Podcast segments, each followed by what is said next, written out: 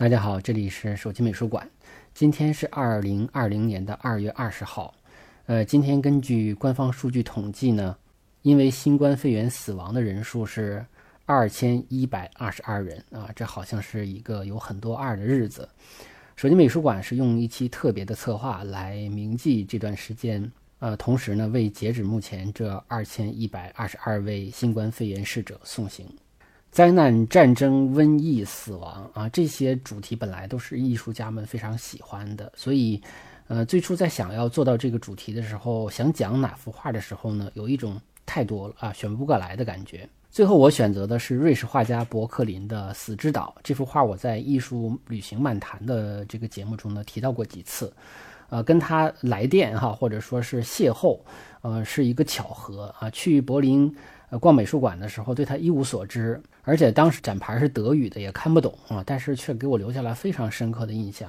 那基本上是很多大家看完了之后都不会留下的印象。那后来又在一本。德国艺术的书中很凑巧的看到了这幅画啊，才知道哦，这个画家叫伯克林，这个作品还是一个很不寻常的一个作品。嗯，所以呢，我今天就用这幅画来跟大家来聊聊死亡这样的一个话题。但是，毕竟我们是个讲艺术的节目，所以我们还是先了解一下什么叫做象征主义啊，因为这个作品就是象征主义的这么一个作品。象征主义出现在十九世纪的。八十年代啊，这个词儿是由法国的诗人叫做让·莫雷亚斯首创啊。他说了这么一句话：“他说，象征主义给抽象观念套上了有形的感官外衣啊，也就是画家不再致力于忠实的表现外部世界，而是要通过一种象征的、隐喻的和装饰性的画面来表现虚幻的梦想啊，来启示于人。”从技法上来说，它是偏于浪漫主义的；主题上呢，就不是现实世界，而是梦境和内心世界；形式上呢，是具象的。但是我们又会说啊，同样是画梦境，那么它与后来的超现实主义啊有什么不同呢？简而言之呢，首先两者时期不一致啊，所以他们基于的思想不一致。超现实主义很注重表现潜意识啊，象征主义则跟它的名字一样。重视画面的这种暗示性和象征性，暗示多于解释，含蓄多于直白。另外，再就是象征主义的绘画，它的主题关注了像噩梦啊、宗教情绪以及死亡等等。而且，象征主义的不光是个绘画，还也是个文学流派。你比如说，著名的诗人波德莱尔、兰波、马拉美啊，这些大家比较呃熟悉的一些诗人。啊，所以我们说象征主义在绘画上，它其实也有一定的诗歌性或者诗意啊，或者说它比较有戏剧性。那么象征主义文学呢，也主要是诗歌和戏剧。所以通过这些，我们就可以看出来，象征主义其实是超现实主义的一个前辈啊，就是他们都是画梦境的，但是因为他们基于的思想不一样，他们所处的时机不一样，所以他们的表现方式也不一样。呃，接下来我们就介绍这个阿诺德·伯克林啊，这个画家，他是呃1827年的十月份生于瑞士的巴塞尔，1901年的时候呢死于意大利。他的艺术呢，对后世的我们刚才讲过的超现实主义画派其实是有很直接的影响。他生于巴塞尔的一个商人家庭，早年曾经在德国的杜塞尔多夫啊学习画风景，而且杜塞尔多夫的画派。本身就是德国的从古典主义向浪漫主义过渡的一个很重要的画派，他在这里呢就是学习了一些学院派的造型技巧啊，在那儿经过了一个训练。而且，嗯，我们都知道德国是一个哲学大国。伯克林在杜杜塞尔多夫还认识了费尔巴哈啊，费尔巴哈我们考研的人都可能都知道，就是学马克思主义原理的时候都会提到一个德国的这个大的哲学家叫费尔巴哈。那么他跟这个费尔巴哈成为一个很好的朋友啊，他也深受这个德国古典哲学的这么一个啊，包括唯心主义的这种美学思想的一个熏陶。后来他又到巴黎来学习啊，受到了德国浪漫主义大师德拉克洛瓦的影响，所以我们可以看到他的精神内核是德国的哲学的，但是他的表现形式却是法国的浪漫主义的。那么他就是呃创作出一些这种富有哲理的啊想象的风景画和神话题材。跟很多画家一样啊，他也是特别热衷于游学的一个人啊。他曾经去过布鲁塞尔啊、苏黎世啊、日内瓦呀、罗马呀，啊，也特别是像这个罗马啊，参观了一些很古代的大师啊，文艺复兴时期的大师啊，就这些的画家的作品都对他产生了很多的影响，包括像那不勒斯呃和庞贝的这种壁画，对他的技巧和画风都是有深远的影响的。一八五八年到一八六一年间，他在德国的魏玛美术学校当老师。这个学校呢，说起来是后来是非常有名的，那就成为了一个著名的学校，叫做包豪斯的啊这样的一个学校啊。但是当然，他任教的时候，这个学校还远远没有变成包豪斯呢啊，那个时候还是一个美术学校。呃，后来呢，他在一八六六年又回到巴塞尔定居，还为巴塞尔美术馆创作一些这个装饰壁画。反正他就是在瑞士啊、意大利呀，还有德国啊这几个国家来回来去的这么生活啊，最后是啊死于这个意大利。在他的风景画中，经常用明暗对比啊，或者变化加工的自然形象，创作出一种比较神秘啊、空灵啊，还有比较忧郁的呃那种非人间的景象。其实看起来还挺恐怖的啊，就表现那种死亡和鬼怪的题材比较多，尤其他画的那种人鱼啊、兽啊。都看起来还挺挺挺吓人的啊，所以他会在评论家的眼中，他会认为是忧郁的、消极的这么一个象征主义画家。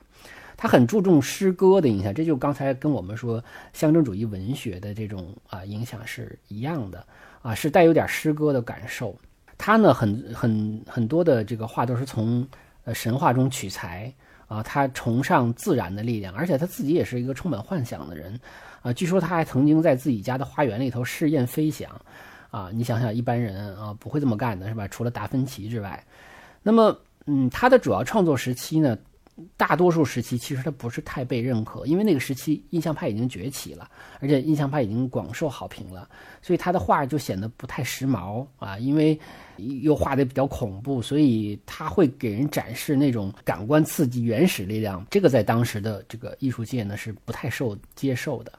啊。所以，我我想就是要说一点，就尽管嗯我们都知道印象派，印象派的影响太大了。但实际上，在印象派的时期，有很多的画家，有很大多数的画家，并不按照印象派的方式来画，他们还有各自的领域啊，有的是学院派啊，啊，有的是浪漫主义啊，就是各呃有这种流派，有的是象征主义啊，就是各种流派也是风格也是非常多的。但是从艺术史的角度来讲，大家可能目光聚焦在这个革命者啊，也就是印象派的周围，那些远离革命的。呃，这个画家呢，就好像不怎么太被提起了啊。今天我们要介绍的是伯克林的代表作，叫《死之岛》啊。这幅画呢，总共有不少于六个版本啊，因为我就看过三个版本。呃，大家在资料上查的话呢，都说是五个版本，但是我因为在呃东宫看到了另外一个版本，所以补充进来就是六个版本。那么这幅画，我们用最简单的话来描述一下这个画面啊，我们就不妨以第一版，也就是巴塞尔博物馆的这版为例。那显然这个画看起来就是有哲理性的这么一个作品啊。漆黑的夜里头有一座孤岛，然后突兀的啊耸立在海中。嗯，孤岛呢被微弱的月光照亮，哈，一座就是神秘啊又空灵的感觉啊，呈现出很静谧的一个氛围。那小岛上。巨石环绕啊，中间呢是一群这个柏树，好像是呃石头将这个柏树环抱着，而且这个柏树呢，在古希腊的神话中，它是本来就是一种阴间的树，它坟场的树啊，它本身就是象征着死亡的。然后这个石壁上哈，我们可以看到有那种方方的啊，像门像窗一样的，那这种洞窟呢，就是用来停尸的洞穴，是吧？就是就是墓穴，应该说啊。然后海面上呢是一叶孤舟，孤舟上边有一个船夫划着桨，然后还站着一个人啊，一个白色的穿白衣服的人，前面还有一个呃棺木啊，一个棺材，白色的棺材。然后这个船呢非常安静的驶入了这个狭小的港湾，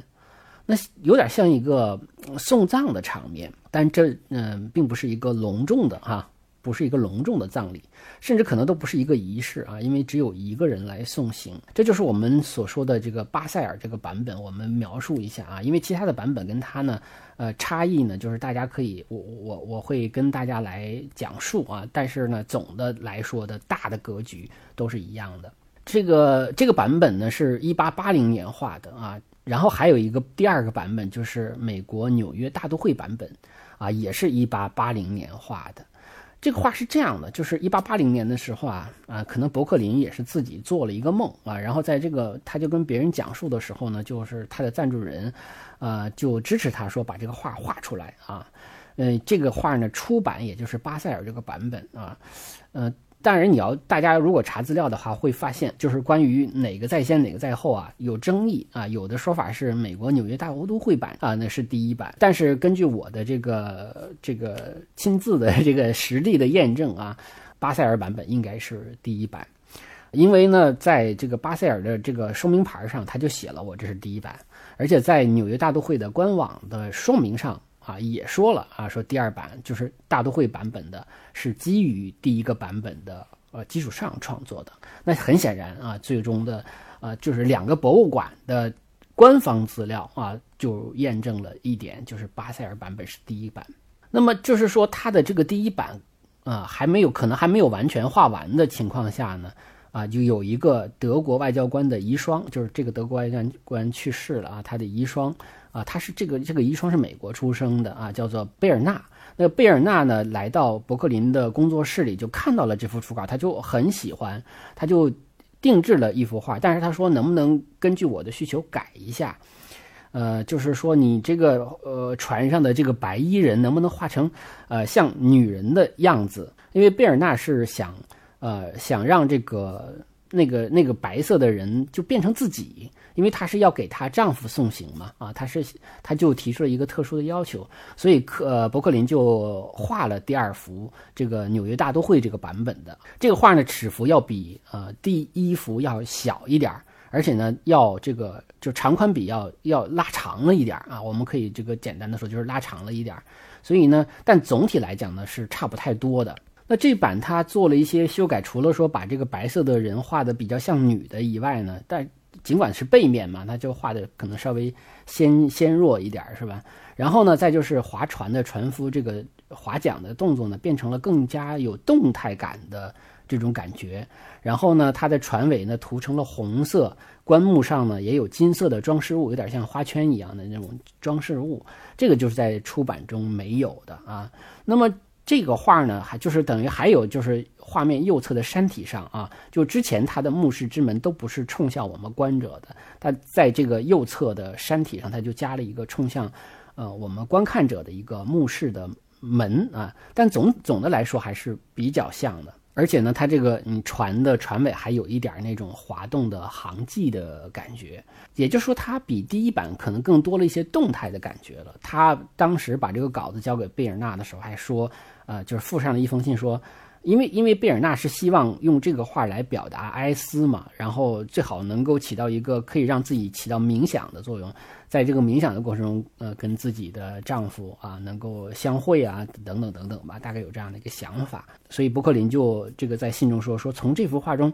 您是不是能够感受到冥想到自己进入到那个深邃的黑暗世界的感觉呢？应该说贝尔纳很满意。当时还没有这幅画，还没有叫《死之岛》啊。当时他就觉得我画的都是梦境嘛，啊，所以就说可以简称为梦境画。然后其实前前后后他的这个画商啊、赞助人也是给他起了很多的名字，呃，比如叫沉默岛啊、叫墓穴岛啊、寂静宫啊。但最后最终还是用了《死之岛》这个名字啊，让这幅画可以说是广为人知。伯克林自己是不喜欢给作品起名字的，他他就觉得作品的理解应该留给观看者。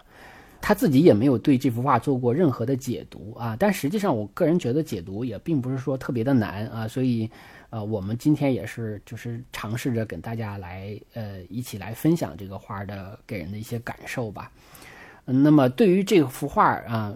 可以说解读的方向也有很多啊，呃，尤其是热爱思考，尤其是热爱思考死亡的人，思考时代的人啊，可能都会有呃这个很深刻的感受。当然，这幅画后来在赞赞助人的这个推动下，又他又画了，呃，后边的几个版本啊，而且还制作成了版画啊，还有印刷品啊。那么一时间呢，在这个德语地区是非常受欢迎的一个作品。那我们介绍来，接下来就是介绍这个第三版。这第三版是我呃看到的这个最初的那一个版本啊，巴塞尔的版本我看过，然后再就是这个呃呃第二版呢大都会啊，虽然我去过大都会博物馆，但是很不巧，就是这幅画没有展出。我是来回来去的找，也没有找到啊，就是就擦肩而过了。那第三版是我第一次看到的，就是德国柏林的啊这个。呃，博物馆岛的那那个老老美术馆所展出的这个版本，这个版本呢是啊，一八八三年画的啊，也就是说它的这个第三幅。那在这幅画中，我们可以看到这个天色不一样了啊，就不是那种漆黑的夜晚的感觉了，它有一点那种清晨，天有点擦亮的感觉。其实我们说清晨可能更能表现出一种安静的感觉。啊，因为深夜可能那种死寂的感觉更强烈，但是但是那种早晨的万物静谧的感觉，而甚至还有点马上要复苏的感觉，是吧？是甚至是由死转生的那种感觉，好像在慢慢的在演变出来啊，是有这样的一种感觉，这个感觉跟。第一幅出版的感觉是不太一样的，然后它它的岩石画的特别的高耸啊，就是呃出版的时候那个柏树是高的啊，两边的岩石稍微矮一点，所以那个柏树所凸显的死亡的感觉更强烈。那么这个这个时候呢，那墓室的感觉就呃更突出了，而且这种原来那个岩石还是有点天然的感觉。那么在第三版之后呢，这个岩石更像是一个建造出来的，像是一个人工。打造出来的一个岩石岩石壁哈，这种洞窟这样的一个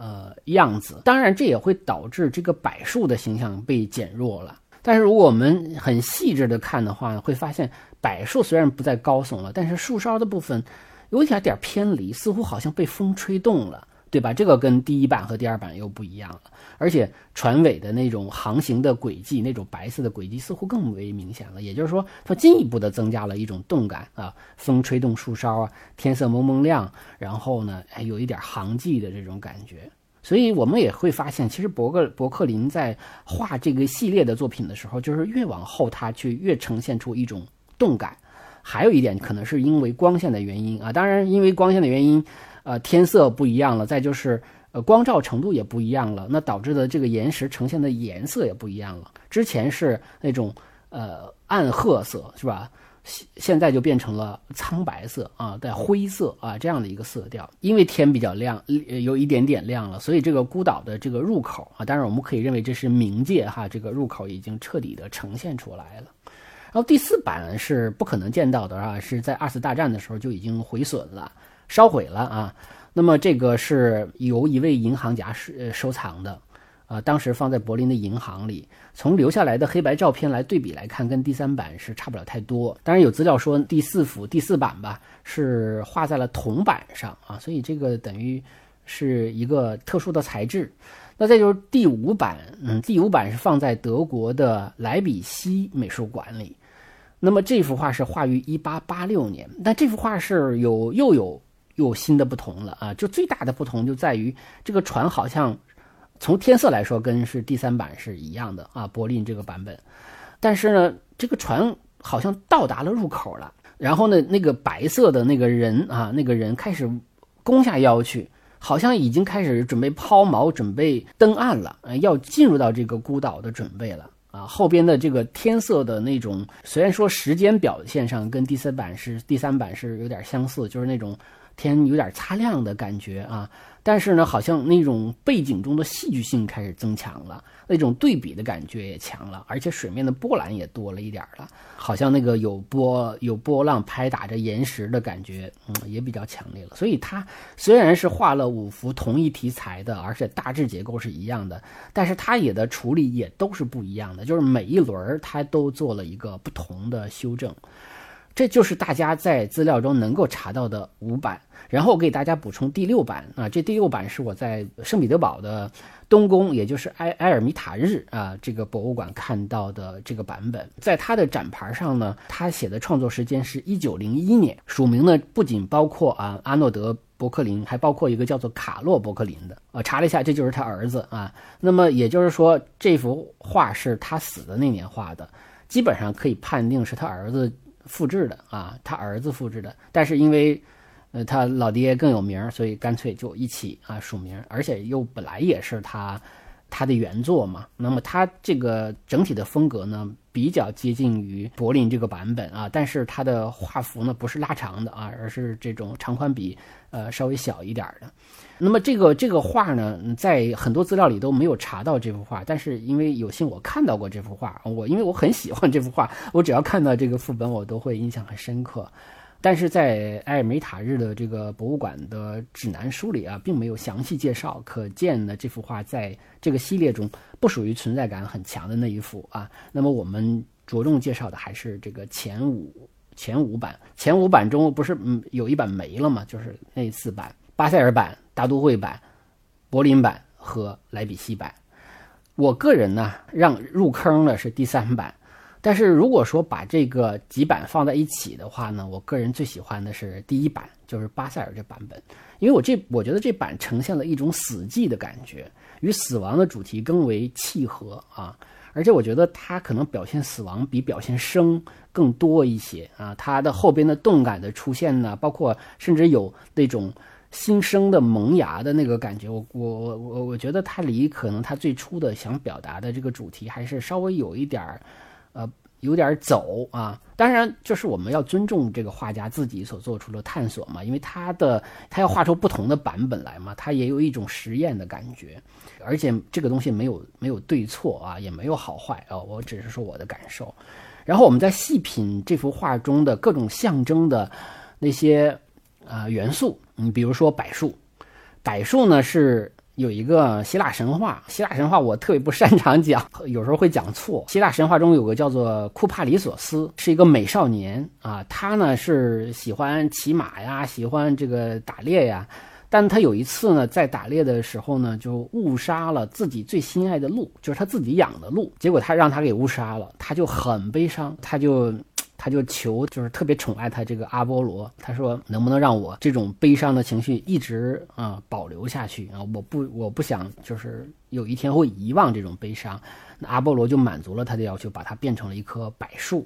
那这个库帕里索斯的这个头发就变成了绿色的这种针叶，它的树顶呢就像像剑一样，所以这个柏树就是直冲青天的这么一棵很高耸的。树的形状，这就是柏树的来源，而且包括这个柏树的名字啊，跟这个库帕里索斯也是很接近的啊，它就来自于这个古希腊神话。所以呢，柏树在很多地方它都象征着对逝者的这种哀思和长眠。但是特别有意思的是，你看我们中国也没有希腊神话，但是我们中国也是喜欢在墓地里啊种植柏树。那么在中国呢，它有象征着永生啊或者转生啊新生的意思啊，它有一种。呃，好像呃，生殖崇拜啊，或者生生不息，就尽管是我们没有希腊神话，但是我们表达的意思是一样的，可能跟它这种常青的形象有关系啊。这就是在这个画中出现的第一个就非常重要的象征物啊，就是柏树。第二个就是它这个场景，这个场景呢，嗯，其实也是来自于希腊神话。希腊神话有一个叫做卡戎的，卡戎的叫杜神，他是。渡就是渡河的渡哈，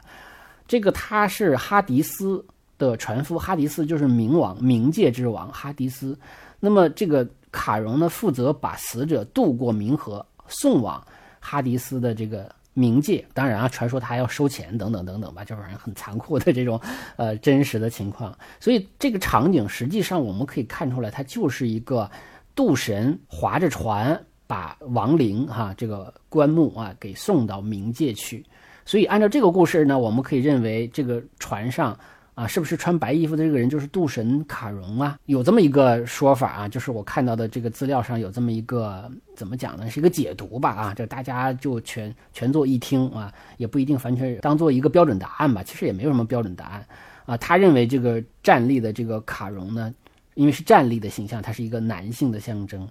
这个幽暗的狭小的港湾呢，是一个。女性的象征，这个环抱的这个港湾里的海水，有点像这个女性子宫里的啊，孕孕育生命的东西。那么这个人啊，就卡戎引领着亡魂来到了代表着孕育生命的一个港湾，它是不是也意味着一种生命的轮回啊？由死到生，由生到死啊，就这样的一个轮回啊，这是一个解释。但是不管这个解释怎么样，但是就是说这种。把亡灵啊引渡冥河，引渡到冥界对岸的这样的一个场景呢，是希腊神话中呃一个很很很重要的一个意象。第三个我们要介绍的象征意义就是这个里边的这个白衣人。白衣人刚才按照我们的解读，他有可能就是渡神卡戎。但是我也想，那上面不是还有个船夫吗？会不会船夫才是卡戎呢？那如果船夫是卡戎，那么这个白衣人又是谁，对吧？那根据这个不同的资料介绍说，这个基督教里头啊，在最后的审判中，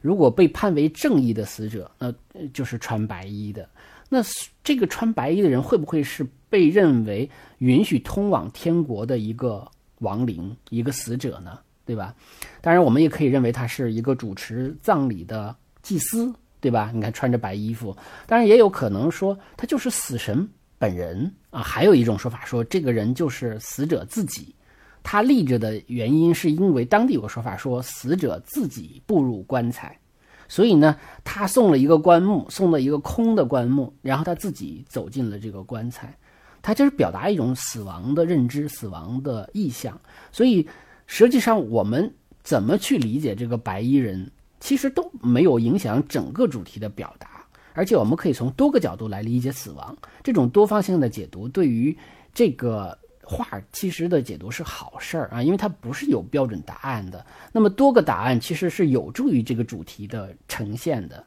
所以，我们而且我作为我们观看者，我们看不到这个船上两个人的面孔，他们都是背对着我们，说明我们看的这些人还在此岸，没有在彼岸，而是在目送这个灵魂亡灵渡向彼岸。那么，作为生者的我们，在观看到这个。送亡灵的这个过程，我们会产生什么样的态度和感受呢？啊，这个也是一个很重要的一个视角。还有第四个就是墓室啊，就是在这个岩壁上，我们看到一排排的这个门洞，是吧？当然，我们说这个不同的版本，它的颜色不一样啊。早期的版本是因为深夜它是月光照亮的，所以有点那种。那种红褐色，对吧？后来就是因为有点天擦亮的感觉，就变成了苍白色、灰色这样的感觉。呃，里边呢应该是安放着棺材啊。一开始我第一次，因为我什么都不懂的时候，我以为呢就是一个一个的房间，而且这种房间会给人一种非常非常神秘的感觉哈。但现在我们如果说更深入的了解背景的话，就会知道啊，说那应该就是指的是墓穴啊，一些洞窟，有点像咱们的那个。什么莫高窟那种洞窟，但是当然它这个是为了葬礼用的啊，也有点像我们中国的一些少数民族地区的那种，或者是老少边穷地区的那些玄关啊，我不知道大家知不知道，像龙虎山就有玄关，它很像是玄关所安放的那些洞穴啊。当然，这种洞穴如果看里边的话呢，它也有可能像那种。比如说，我们大家有人去过这个巴黎的先贤祠啊，如果大家去过地下一层的地宫的话，就知道很多的啊那种先贤名人他们停放的灵柩，其实就是一个一个的墓室啊。那每个墓室其实可以放很多个灵柩啊，所以它的这个嗯一个一个的这种很规整的墓室里头，就是这么放停放灵柩的。所以这个墓室当然也就是跟死亡有关的了。那么我们总的来看，就是这是一个。很逼真的死亡幻象啊！尽管它是幻象，但它看起来很写实。所以，如果非要用传统的绘画来归类的话，它既是一幅诡异的风景画，它也是一幅欧洲北部地区非常民间流行的这种以死亡为题材的一个风俗画。但是，它画的确实是很静、很诡异的这样的一个场景。也许会有人觉得恐惧哈，因为它的主主题是死亡啊，而且我们中国人尤其是会感觉死亡不是一件好事儿啊。这里头又是孤岛啊，又是黑夜，又是白衣人呢。但是这幅画给我的感受却恰恰相反啊，我个人不觉得它恐惧，我感受到的是死亡的安宁。你看，它没有隆重的送葬队伍，只有一个小船。很安静的划过去，我们似乎都能听到那种划桨的水的声音，对吧？非常安静。然后地理位置上它是个孤岛啊，那么至至少从环境的角度来说，这个孤岛是很远离尘嚣啊，它没有人干扰啊，它可以让人可以安顿这种感觉。这个岛的构造它又是一个港湾，港湾本身就会给人一种靠岸呐、休息呀、安顿呐这样的一个感觉。同时，这个港湾的造型也是一个怀抱的造型。这种怀抱造型本身就会给人以安全感，甚至会有一种啊回归母亲臂弯里那样的一种感觉。时间上啊，这又是一个夜晚。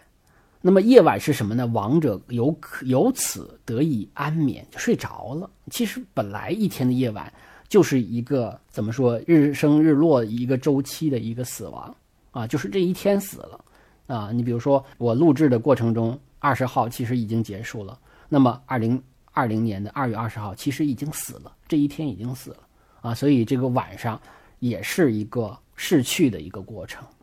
当然，还有一个就是我们众所周知啊，人的尸体是会腐败的。那么与此相关的这种坟场啊，尤其是古代的那种坟场啊，这个经常是给人的感觉是不好的，就是肮脏的、腐臭的，对吧？弥散着病菌的地方。但是十九世纪以后的这种葬俗的改革啊，就实际上已经诞生了很多我们现在。呃，去的一些墓园啊，那种比较现代的、近现代的墓园，有很多的人已经开始火葬了。这个整个的墓园也会变得比较干净、比较整洁了。所以这里头呈现的这个墓地的感觉，也是给人感觉是啊，这个干净的、整洁的。所以它让死亡变得不再那么可怕了，甚至是有尊严的一种感觉。所以，所有的这一切，我个人感觉哈，我觉得是让大家感受到了一种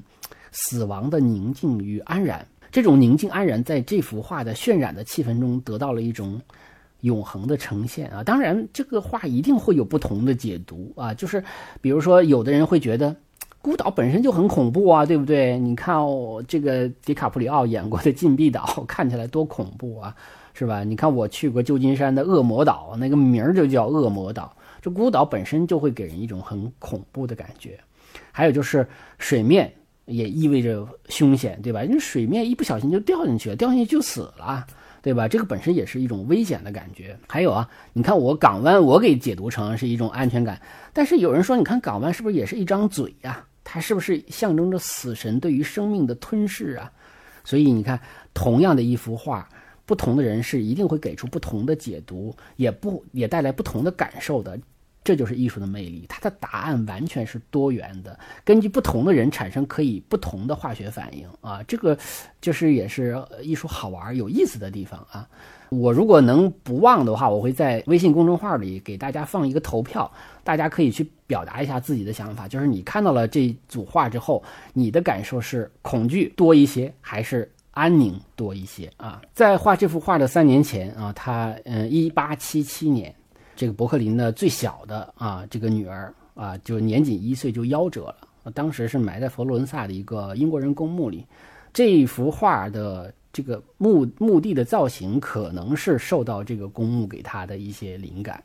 所以，当一八八零年他画这幅画的时候，他已经五十三岁了。当时他是处于人生的一个。低谷期啊，因为他的画的他画的画不被人重视，而且印象派已经崛起了嘛，他的画的口碑又不好，呃，很多批评家都嘲笑他、批评他的作品，所以他这个人本身就处于一个很悲观的时期啊，再加上那个大的时代啊，但是说实话啊，就是他，因为他的画我也看了不少了，他的这种人兽合一的形象我也不大喜欢，就是给人感觉特别野，甚至有点恐怖啊，就是你让我作为一个。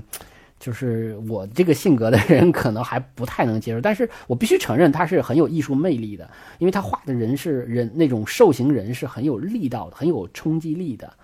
呃，有很鲜明的艺术风格的。那么因为这幅画它的人物比较小啊，简单，而且是背影，没有是把这个人物作为重点来画啊。如果他要把那个他常见在他其他作品中的那些。呃，人与兽合体的那种形象，如果在这幅画中呈现的话，那可能就会比较实了啊。那那那这幅画受到大众的接受的可能性可能就会变小了。那么，因为这幅画后来非常成功，人们爱屋及乌的就接受了他的风格，也喜欢上他的作品。后来就是批评家批评也没用了，因为他已经红了啊，是是是是这么一个后果。呃，《死之岛》是伯克林最受争议也是最精彩的作品。那么这幅作品呢，可以说是完完全全是象征主义的一个代表作。伯克林他从大自然中精选了很多带有象征的意义的这种物象，加以组合，然后创作出了一个非常独特的这么一个氛围，然后引发我们观画者啊对死亡的一个很深刻的思考。讲到他生平的时候，我们提到了他认识发费尔巴哈，哎，而且我们知道他的主要的学习和工作的地方是德国。那么德国人又喜欢思考，热爱哲学，生盛产这个哲学大家，而且他又受到了德国唯心主义哲学的影响。而且他的这个画本身也就是唯心主义的这么一个画的题材，大量的神秘色彩、象征色彩。而且你像悲观主义哲学的大家，像叔本华、尼采，跟他基本上都差不多算是同一个时代的人，所以他的悲观主义的思想可能或多或少的就是受到了这些哲学家的影响。后来这个这个死之岛，我们刚才也说了，他在德国德语圈里头爆红，被印成了印刷品。被做成了石刻铜版画，很多家庭就买来挂在家里。那可能这也契合了德国人的某种生死观吧？啊，我们也不是太了解德国人的，呃，具体的这个生死观是是什么样的啊？但是应该是比较契合的。啊，有一个作家就说，他说你可能你可以在所有柏林的家庭中看到《死之岛》，就说明这个画当时有多红。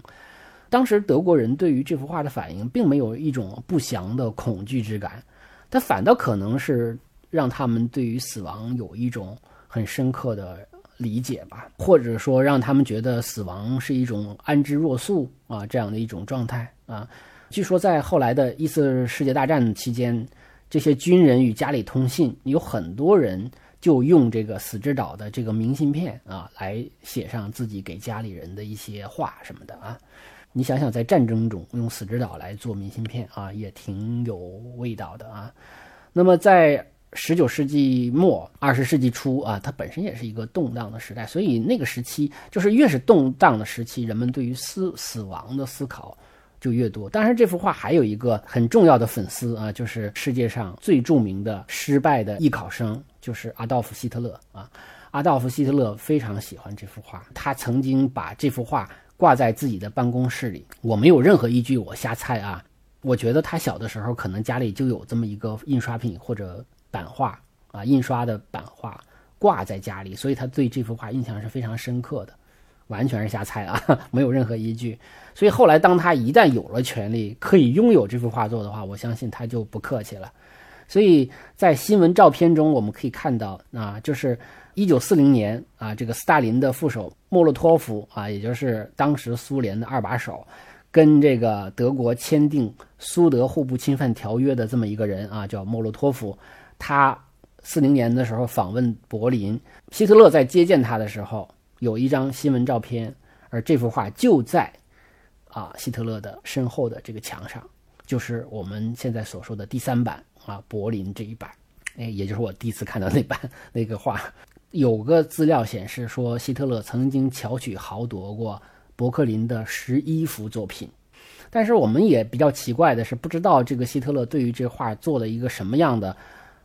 误解，是吧？他最后变成了一个杀人不眨眼的屠夫啊，变成了导致无数人死亡的一个刽子手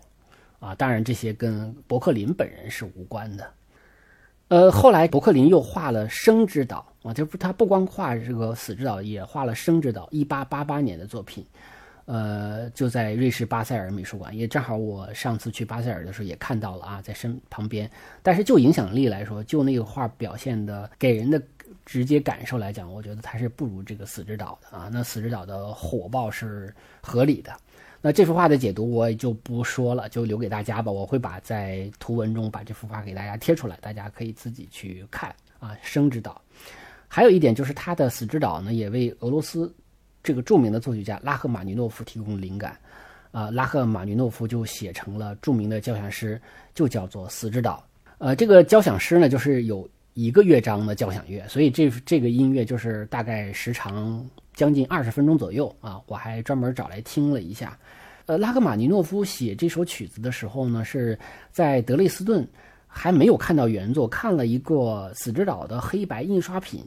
啊，他就很喜欢，他就写下了一个《死之岛》的这个交响交响诗啊，交响曲，曲子其实是非常恢宏的，表达了一种死亡的深刻的感受。哦，那么因为这个作品是他的。拉赫玛尼诺夫最著名的第二交响曲，就我们说拉二交嘛，就是拉二交之后的一个作品，啊，所以它的整个的风格呢，跟拉二交其实是比较接近的。我个人听了之后呢，我觉得很震撼。但是我个人觉得啊，我个人感觉就是这个音乐给我的感觉和这个画给我的感觉是不一致的。因为这幅画给我感觉它是很安静的，是静谧的，它不是雄壮的，它不是对于死亡的那种很轰轰烈烈的一种表达和理解。但是不知道什么原因，就是拉赫玛尼夫，但是因为他是一个交响乐作曲家嘛，他可能就就忍不住要用那样的一个方式来表现。后来他自己也承认，他后来不是也看到这个画的原作了吗？他说：“哎呀，他说如果当时看的是原作的话，我可能不会写这首曲子。就是，也就是说，黑白的版本对他的冲击力更大啊。当然，也可能是由此给他带来了一个完全不一样的感受，就是那种我们讲的比较静谧的感觉，比较安静的感觉，可能在黑白的印刷品中没有准确的传达出来，但是它可能呈现出来另外一种。”感觉，因为如果他不产生感觉的话，他也不会写这首曲子。一九四五年的时候，好莱坞还拍了一个电影，叫做《死之岛》啊，也是来源于这幅画啊。其实是他这幅画其实启迪的人还很多。还有一幅他的作品，我也是会贴给大家啊，就是伯克林在一八七二年，也就是《死之岛》之前画的，叫做《与死神的自画像》，就是画了一个自画像，但是画中呢，在他的旁边会有一个。嗯，一个骷髅的这么一个骨骼的形象 啊，我们可以认为那就是死神嘛啊，拉着小提琴在他的耳边。那么这幅画现在存在德国国立普鲁士文化遗产博物馆，这个依然是与死亡有关的题材，所以就说明什么呢？就是这个伯克林已经很早开始对于死亡的主题深入的思考了。这个自画像呢，充满了一种神秘幻想的氛围啊。最特别的之处就是他画自画像，但他旁边画了一个死神，跟他。在一起的这么一个双人像，而且我们当然也可以呃解读成画家自己专注于创作啊，对于周围的事情浑然不觉，但是死亡的音乐却在他的耳畔，那画家听而不闻。当然，你也可以理解为说什么呢？就是画家一边听着死亡之音，然后一边进行创作啊。总而言之，就是他表达了一种跟死亡相伴的这样的一个场景。那么什么意思呢？他可能会要提醒你。你们不要以为死亡离你很远，实际上他一直在相伴你左右，一直在为你而演奏死亡的音乐。你只是没有听见，只是没有听见。但是如果你一旦听见的话，你可能对死亡的认知又不一样了。所以，他其实是用这种方法来唤醒人们对于死亡的意识、认知和领悟。当然了，这是我个人的一个解读啊。我想可能大家还是要看画来自己去感受吧。那么关于这个画呢，我就说这么多。因为这是一个特别的策划嘛，所以我接下来也想聊聊关于死亡这个话题啊。我们中国有个成语叫做视死如归哈，我们一般都是用在英雄的身上。小的时候我一直把这个词当做一种非常英勇的感觉啊，就很胆儿大不怕死是吧？就是有一种慷慨就义的那种感觉。但是后来随着年龄的这个不断增长，我现在已经不觉得这个词是表达英雄的意思了，英勇的意思了。我觉得它可能是一种了悟。他就是看透了死亡，你知道吧？就是看透了死亡，从而看淡了死亡。他不是用勇敢来不怕死，用勇敢来对抗死亡，而他就是正视死亡。他不是不，他不是对抗死亡，他就是接受死亡，他就是正视死亡。所以视死如归嘛，就是把死当做回家嘛，是吧？真正知道了死亡的一个本质。所以我认为视死如归的本质不是勇气，而是一种智慧啊，是一种。觉悟啊，是一种觉悟。那么有一个美国作家叫做啊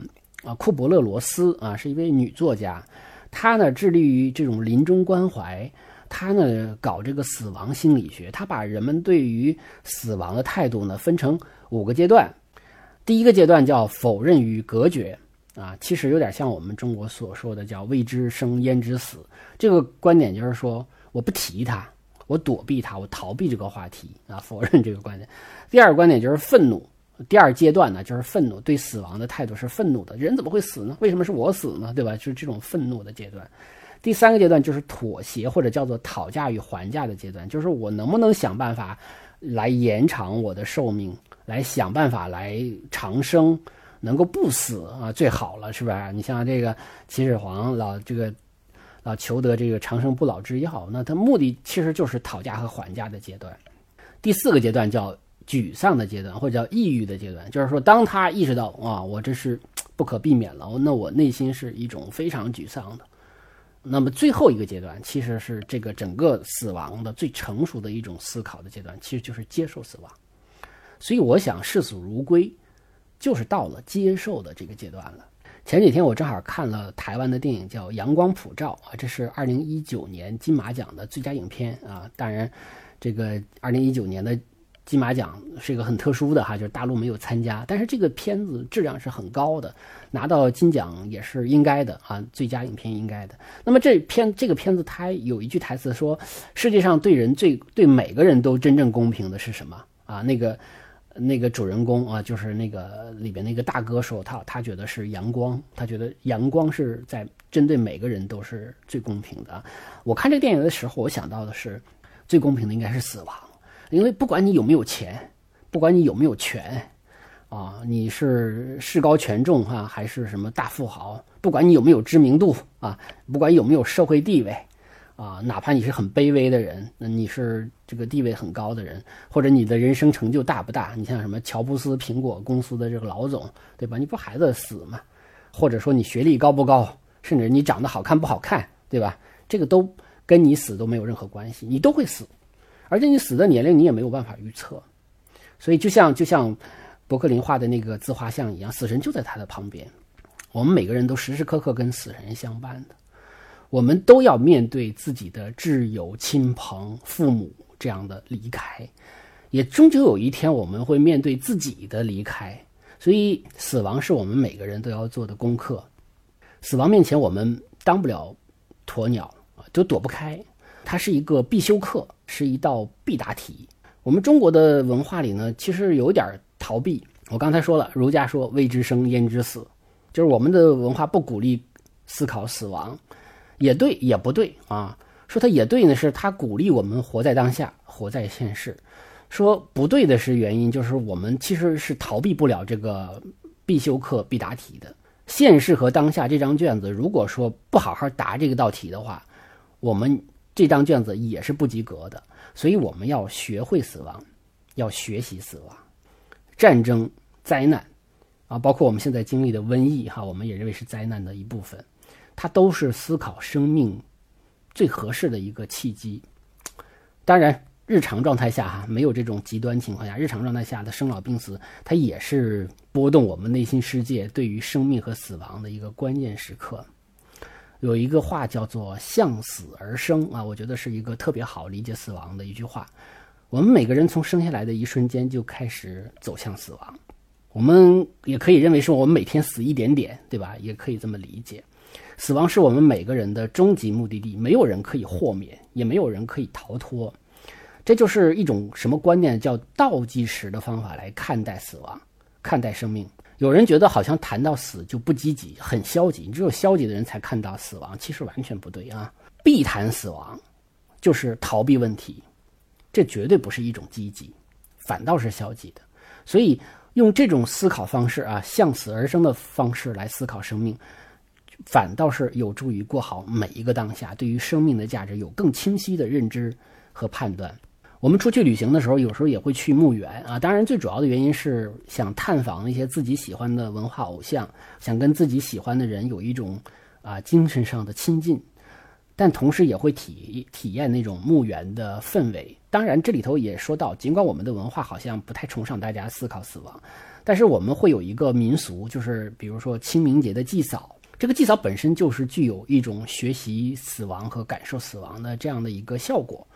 所以。这个行为本身不完全是为了向先辈致敬，更多的效果其实是为了启迪生者。那么从这一点来看的话呢，这也是一个无心插柳的一种死亡教育。因为今天我是用艺术品来聊死亡的话题，我们都知道艺术有这个疗愈的效果啊，艺术的疗愈的方法也是多种多样的啊，可以用比较积极的方式，比如说把你拉到理想之国，就是让大家体会到生的，呃快乐，活一天乐一天啊。当然，我们也可以像死之岛这样的，把你拉到死神的面前，让你跟他面对面，让你在醒思的过程中去开悟和解脱。对于死亡的嗯思考，当然是。可以是宗教的方式，也可以是哲学的方式，可以是科学的方式，也可以是文学的方式，当然也可以是艺术的啊。我们之前讲过博斯的《城市乐园》，有这方面的啊这种思考。高更的那幅“我们从哪里来，我们是谁，我们到哪里去”啊，也有这样的思考。包括赫尔拜因的大使们里边画了骷髅啊，也都是在有终极的追问。今天呢介绍的这个伯克林的死之岛，还有这个与死神的自画像，更是非常直接的触及了死亡这个话题，啊，让我们直接面临死亡这样的一个人生中的必答题、必修课。所以我想，我们值得我们去好好的去感受。好好的思考啊，那么今天的节目就是这样。最后还是啰嗦一下，就是手机美术馆的版权属于博主老吴本人，未经允许不得在任何媒体平台上使用。希望大家通过转发等形式啊来多多支持。那么也欢迎大家购买两档付费节目，通过搜索啊五十五位艺术大师，或者是老吴陪您逛卢浮宫来找到这些付费节目啊。这些节目就是这样，再见啊！特殊时期，大家多保重。